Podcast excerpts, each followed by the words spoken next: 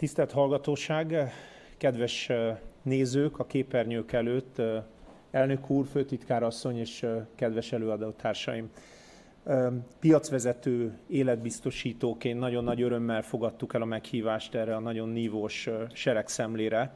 Nagy örömmel néztem tegnap az előadásokból többet. Sok-sok értéket jelentett már az elmúlt 24 óra.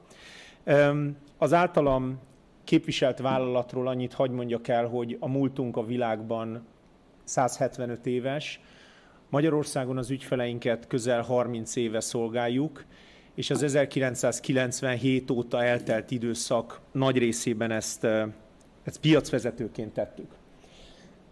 Az elmúlt 24 óra előadásaiból, és most Varga pénzügyminiszter úr előadásából, Hernádi úr előadásából is kiderült, hogy trendváltozás előtt állunk a világban, és Magyarországban valóban történelmi időket élünk, olyan dolgok történnek körülöttünk, amit egy, egy évvel ezelőtt még megálmodni sem tudtunk volna. Ugyanezt gondolom az életbiztosításról. Az életbiztosítás is egy nagyon komoly trendforduló előtt áll, és arra teszek kísérletet az elkövetkezendő percekben, hogy, hogy erről beszéljek. Abban hiszek, hogy az életbiztosítás egy push kosárból egy pull kosárba kerül át, magyarul a fogyasztók, az ügyfelek bevonzása, megkeresése teljesen más logikák mentén fog, fog, fog lezajlani az elkövetkezendő években. A, a hosszú távú gondolkodás, az öngondoskodás, a pénzügyi tervezés az egyre több magyar család háztartás bevásárló listájára került föl az elmúlt időszakban. De hogy megvilágítsam ezt teljesen más témákkal, analógiákkal az élet más területeivel, hagy kezdjek három rövid képpel. Ö, vajon mindig bekötöttük a biztonsági jövőnket az autóban? Vajon 10-15 évvel ezelőtt is szelektíven gyűjtöttük a hulladékot? Vajon mindig hordtunk sisakot síelésnél vagy kerékpározásnál? És bátran kezeket a szívekre, valószínűleg nem mindig. Mert ezek a dolgok társadalmi trendek részei, ezek kulturális változásoknak a fokmérői, a bizonyítékai. Ezek általában lassan alakulnak ki, és nagyon fokozatosan épülnek fel a társadalmakban. Én abban hiszek, hogy mindezek a pici jelek, ezek bizonyítékai egy-egy társadalom fejlettségének, tudatosságának. Ezek fokmérői az adott társadalom fejlettségeire. És érdekes a példában az is, hogy ebből csak egy, a konkrét három példából csak egy az, ami kötelező. Ugye a rendőr megbüntet, ha nem kötjük be a biztonsági jövet, a másik kettőt önkéntes alapon csináljuk, mert hiszünk nagyobb dolgokban a környezetvédelem kapcsán, vagy el tudjuk azt képzelni, hogy gondunk lehet, ha nem veszünk föl egy sisakot a kerékpározásnál, vagy, vagy síelésnél. Ha megnézzünk régi felvételeket síelésnél vagy kerékpározásnál, az embereken nem láttuk ezeket, a, ezeket az alkatrészeket, ezeket a felszereléseket. És arra teszek kísérletet, hogy bebizonyítsam, hogy az életbiztosítás, a hosszú távú gondolkodás, az öngondoskodás, vagy a kockázati védelem épp ezekhez hasonló fokmérője egy társadalom fejlettségének és tudatosságának. Márpedig kitűnő lehetőségeket látunk Magyarországon fejlődni öngondoskodásban. Az ábra a jegybank 2020-as jelentéséből származik. Három dolog mindenképpen elmondható a magyar társadalomról. Egyrészt a vagyonáról, meg pénzügyi helyzetéről. A háztartások pénzügyi vagyona az most már megközelíti, a háztartások teljes bruttó vagyona most már megközelíti a 100 ezer milliárd forintot.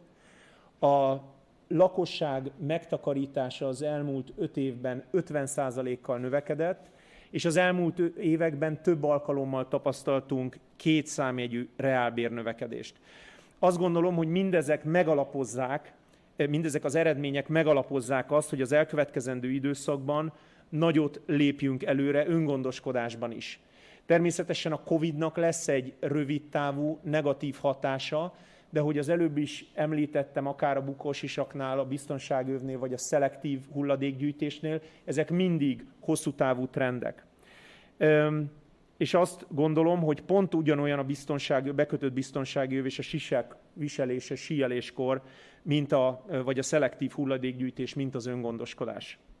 Az ábra világosan megmutatja, hogy a lakásállomány, amit egy ilyen, a képen talán egy ilyen barna mezővel látunk, az a bruttó vagyonon belül GDP arányosan Magyarországon nem lóg ki a többi ország számadatához képest. Tehát nagyjából a magyar lakosság ingatlanban, lakásban levő vagyona az arányaiban a GDP-hez képest hasonló, mint a többi ország.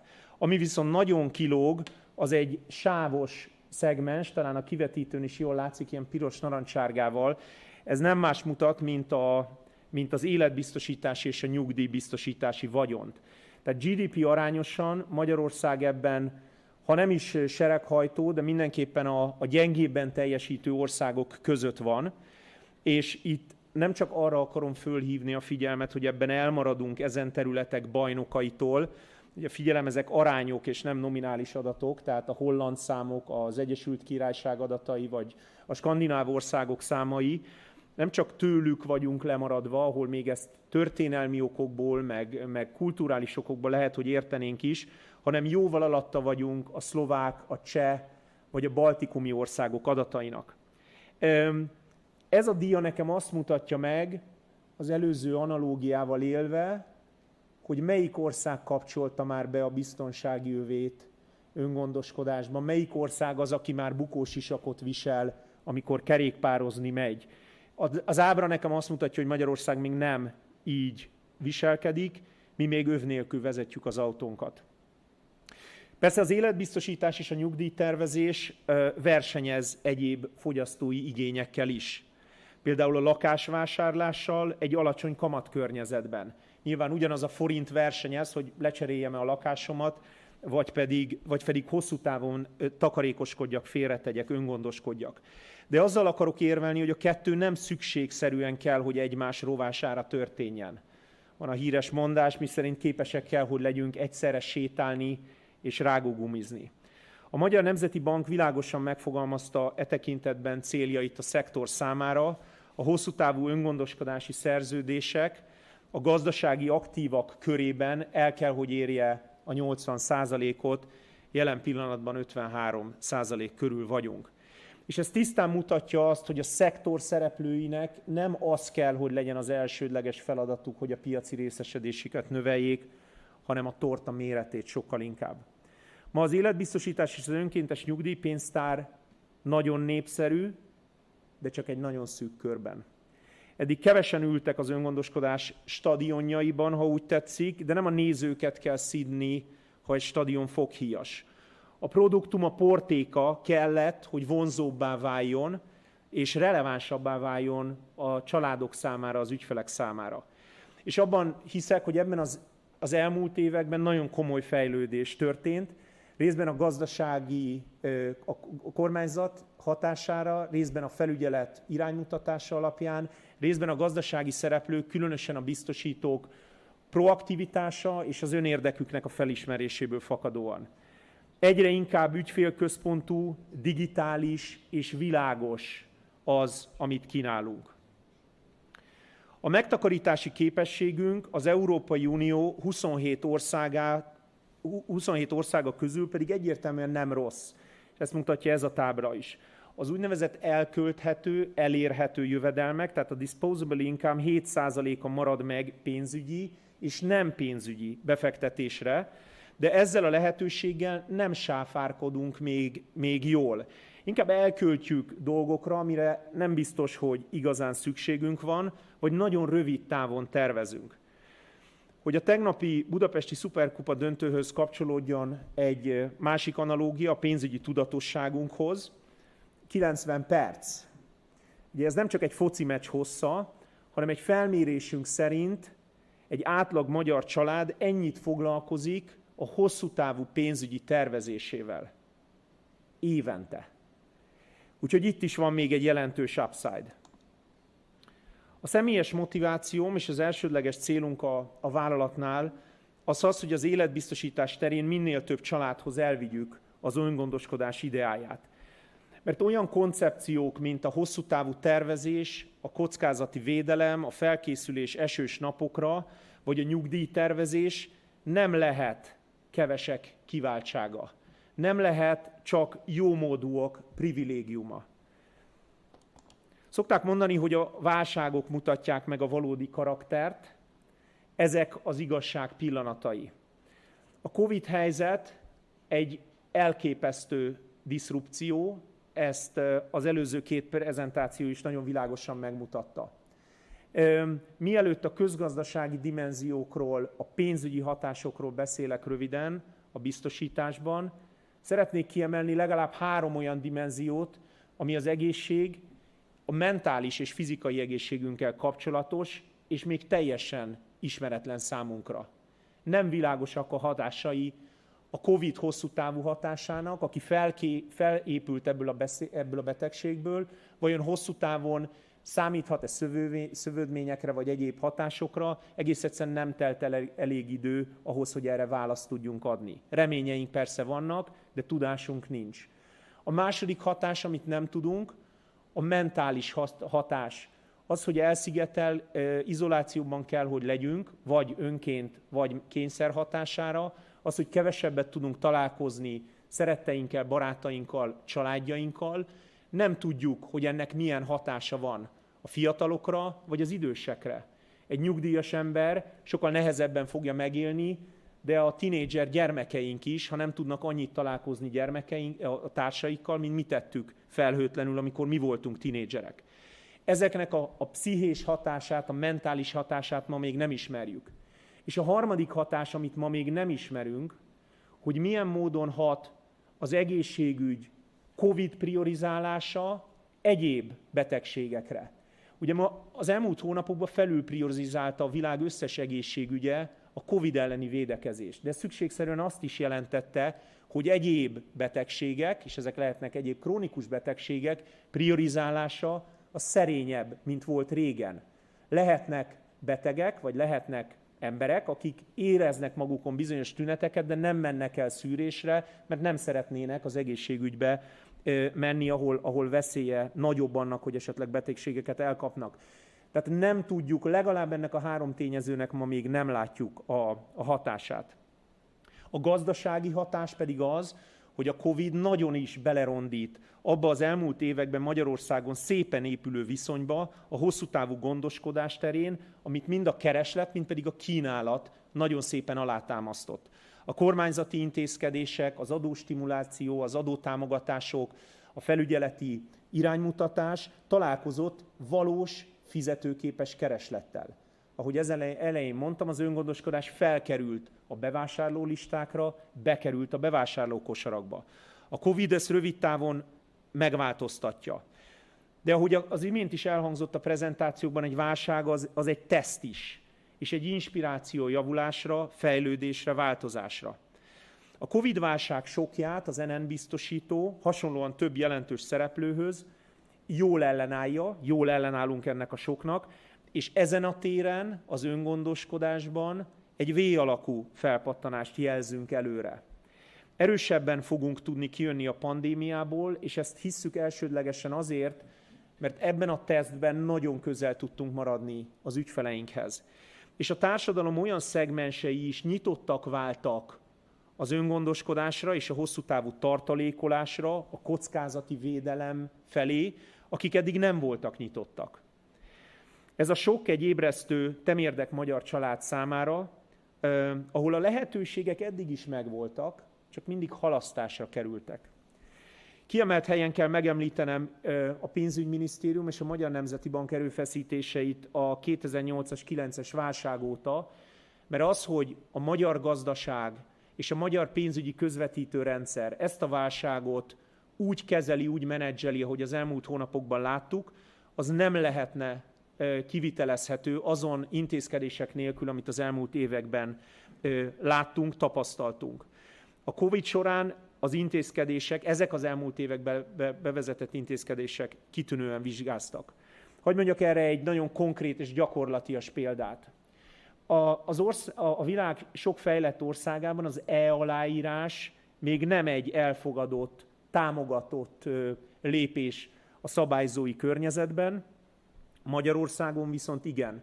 Hála ennek a COVID első heteiben nagyon gyorsan át tudott állni az életbiztosítási szakma is, a személyes találkozó nélküli digitális online szerződéskötésre. Egy sor fejlett országban ez pusztán illúzió maradt, egész egyszerűen azért, mert a szabályozás nem teszi lehetővé. A megtakarítási ráta felugrott a pandémia alatt, de ennek jelentős része a rövidtávú karantén következménye volt, kényszerű volt, egész egyszerűen az emberek nem tudták elkölteni a pénzüket. Ezt látjuk bal felül, lényegesen megugrott a, a megtakarítási ráta. Nagyon nyugtalanító viszont a munkanélküliségi várakozás, ezt jobb fölül látják az ábrán. A sárga jelenti, e, és ez egy, OECD, vagy ez egy ECB e, statisztika, a sárga jelenti a valódi munkanélküliség megugrását, a kék vonal pedig az emberek várakozását, hogy mitől tartanak, mitől félnek. Úgyhogy ez, e, ez, ez jelentősen megugrott. Jobb alul azt látjuk, hogy rengeteg nagyértékű vásárlást elhalasztanak az emberek. A kék dia mutatja azt, hogy mi történik e tekintetben rövid távon, a sárga pedig az elhúzódó, elhalasztott beruházásokat, vagy egyéni családi háztartási befektetéseket jelenti. Mind a kettő negatív tartományban van, azaz az emberek lényegesen kevesebbet terveznek költeni, elkölteni akár fogyasztási cikkekre az elkövetkezendő időszakban. És a tudatos tartalékolást hosszú távra is egyre többen kezdeményezik. Tehát nem csak rövid távon jelent meg a félreteszek pénzt nehezebb napokra, hanem hosszú távon is. Az NM biztosító büszke piacvezető a nyugdíjbiztosítások terén is Magyarországon, és ennek kapcsán egyre több valós ügyfélérdeklődéssel találkoztunk az elmúlt hónapokban. A családok számára is nagyon világosak a trendek az előregedés kapcsán és a, a, az, az elvárt élettartam meghosszabbodása kapcsán. 2023-ban egy 70 éves ember számára annak a valószínűsége, hogy megéri a 71. születésnapját, és meg tudja ünnepelni, 40%-kal nagyobb, mint volt 1983-ban. Tehát lényegesen tovább élünk, és ezt, ezt felismerjük, és ezért félreteszünk lényegesen több pénzügyi forrást a, a hosszabb időkre. Cherchez la femme tartja a mondás, cherchez le client mondjuk mi.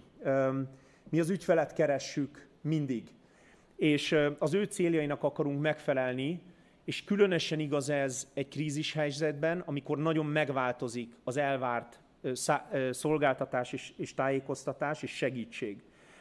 És az ügyfeleink elvárásai jelentősen megváltoztak. Már az elmúlt években ez nagyon erősen tetten érhető volt, de a COVID hatására pedig nagyon világos változásokat láttunk.